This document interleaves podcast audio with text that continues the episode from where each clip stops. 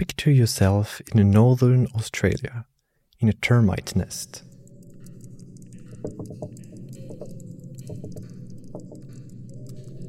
Actually, you are a worker termite.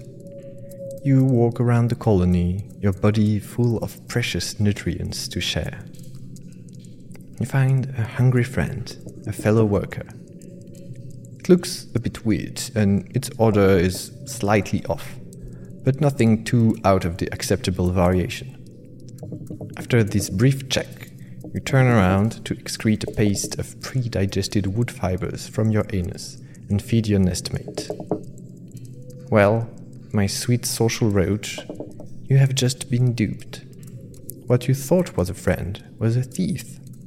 What you thought was a termite was the butt of a beetle. A clever intruder with a massive rear end taking the shape of your kin and the smell of your family.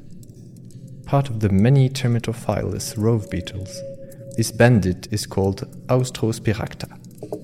It belongs to an old lineage of guests in termite nests dating back at least to the Cretaceous.